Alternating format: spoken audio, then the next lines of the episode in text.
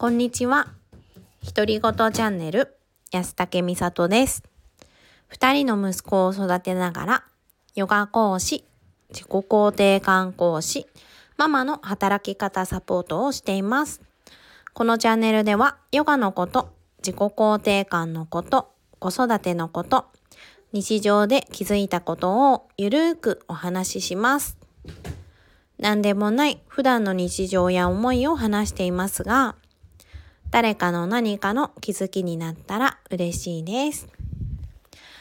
はい、こんにちは。今日は1月の5日ですね。皆様、明けましておめでとうございます。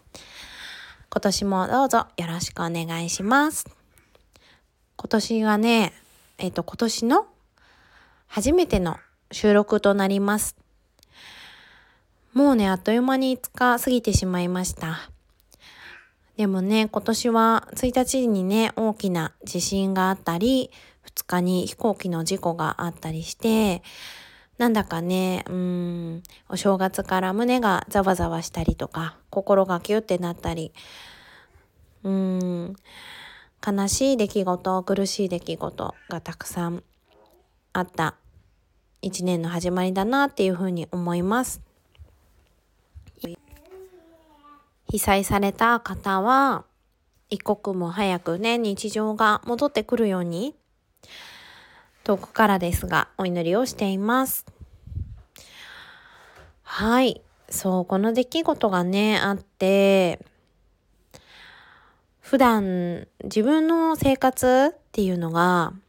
当たり前の生活だったけれども、ああ、全然当たり前じゃないなっていうことに改めて気がついて、こうセルフラブキッズを学んでからね、あっという間に過ぎてしまう今の時間はとても貴重な時間だなっていうことは感じていたんだけれども、うーん、もっとね、強く思ったというか、あもしかしたら明日命がなくなってしまうってことだってありえるんだよなって思ったし、こうやってね、そばで一緒に暮らすことができて、ぬくもりを感じることができて、笑ったり、怒ったり、泣いたり、そんな感情を爆発させながらね、過ごしている子供たちと、今日も一緒にいられることってすごくありがたいことだなって、ね、今回思いましたね。私ね、テレビをね、まともにね、全然見てないんですよ。もう5年ぐらい見てないかな。全く見てないかって言ったらそんなことないんだけど、子供が生まれてから、うちのお兄ちゃんがね、すごいテレビ見る子なんですよ。で、どんなテレビでもついてたらずっと見ちゃうの。だから、できるだけ、そんな長い時間見せたくないなって思いから、必要最低限しかテレビをね、つけなくなったんです。それでね、その必要最低限っていうのが、E テレだったんですよ。E テレ。子供番組お母さんと一緒とか、いないいないばあとかね、ちっちゃい時見せてて、で、その時間はもう、あの、テレビ見ていいよ、みたいな時間にしてたので、もうね、お兄ちゃんがちっちゃい時から、E テレとか子供の番組ばっかり見てたんですよね。で、そしたら、うん、ネットのニュースでしか情報が入らなくなってきたんですよ。なんだけどね、なんかすごくね、快適だったんです。ネットのニュースって別に見なくてもいいから、なんか必要最低限だけ見てたし、なんか臨場感っていうのがないじゃないですか、文字だから。なんかそれが私にとってはよくって、なんかずっとテレビのニュースを見てると結構暗い感じになったりとか、すごいシリアスな感じだったりとか、あ、こんな事件も起きて、こんなところもあって、こんな事件物騒だなとか、なんかいろんなね、感情が起こるんですけど、割となんか暗くなってしまうことがね、多かったから、テレビ見なくてもいいやっていう思いがあったんですよね。で、お兄ちゃんが少し大きくなってきた頃にね、私がある、えーと、サロンで、うん、自分の辞めたい習慣は何ですかっていう質問があって、で、その中でなんか私ネットのニュース見るの結構嫌いだったんですよね。ネットのニュースを見てしまうのが嫌だっていうのを、うん、思い出したというか思いついた。うん、あ、これ嫌だなって思いついたのがそのネットのニュースを見ることだったんですけど、で、それで私も、じゃあネットのニュースを見るのもやめようって思ってアプリをね、アンインストールしたんです。だからね、今は本当にニュースがね、情報として入ってこないんですよ。でもね、そしたらね、それでもなんとなく生きていけるし、あとね、すごくね、快適になったんですよ。自分に、うん、あんまり嫌な情報が入ってこないから、子供と一緒にね、能天気に生きてるわけなんですよ、私。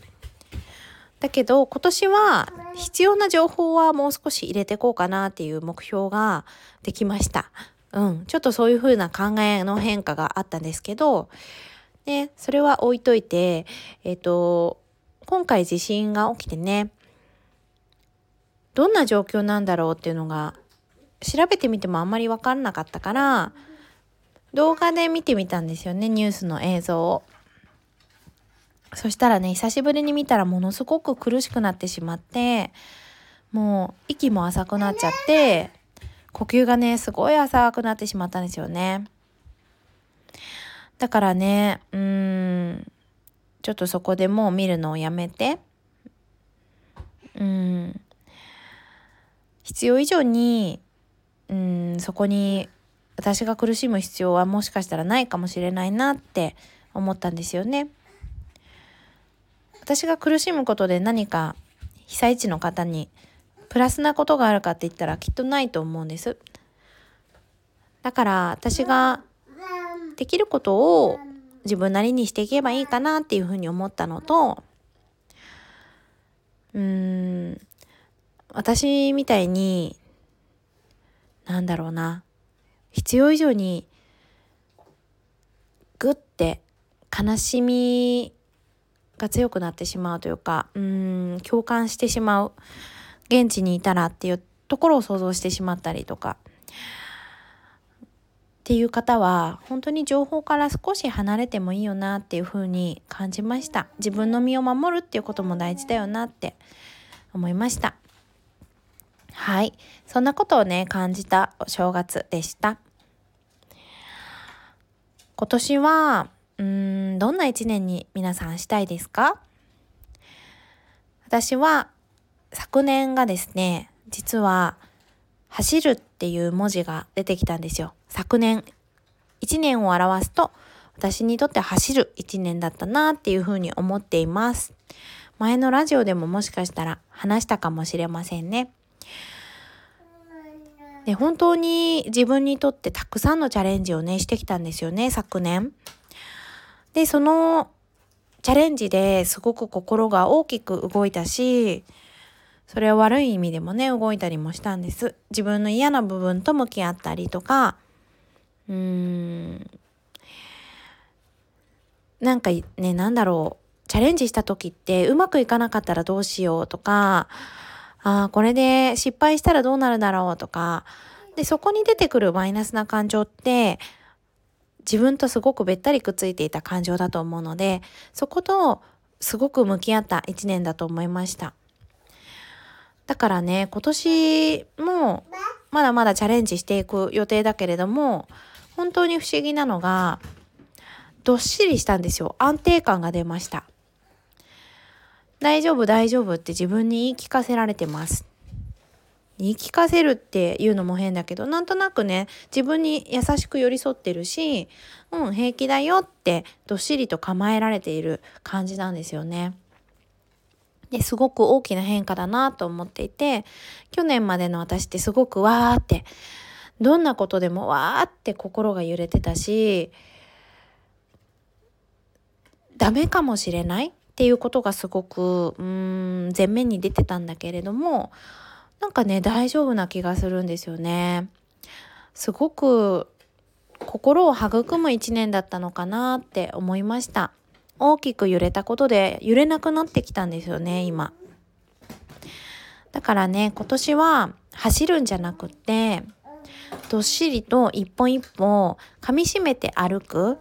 味わいながら日々を過ごすっていうことを意識しながらでもねたくさん多分やることあるから走ってるみたいに見えちゃうかもしれないけれどでも一歩一歩味わっていきたいなってそんな気持ちです。今年も皆様とつながっていけたら嬉しいなと思いますし、また新たなね、取り組みをやっていこうかなと思っていて、あの、茅ヶ崎でね、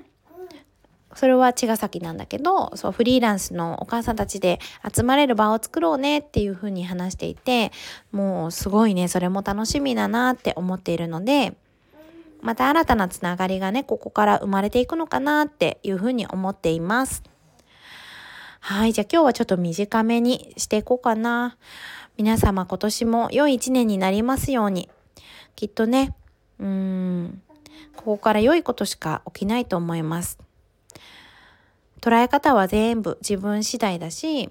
どんな出来事が起きても、その出来事を自分の中で何かポジティブな面があるんじゃないか。自分にとって何か成長になるんじゃないか。そんな視点で見ていくと良いのかなって思います。もちろん悲しいとか苦しいとかその気持ちを全部プラスに無理やりするってことじゃなくてそんな気持ちも味わう味わうことが必要な時も絶対にあります。悲しいとか苦しいとか辛いとか嬉しいそんな感情を味わうこと自分の中でね勝手にねじ曲げて変換しないでただただ味わうことをすることがまた一歩進むことにつながっていくんじゃないかなって思っています。今年も心を無視しないでね心に寄り添いながら自分に寄り添いながら楽しくね進んでいけたらいいなと思います。皆様どうぞ今年もよろしくお願いします。それでは最後まで聞いてくださった方どうもありがとうございました。それでは、さようなら。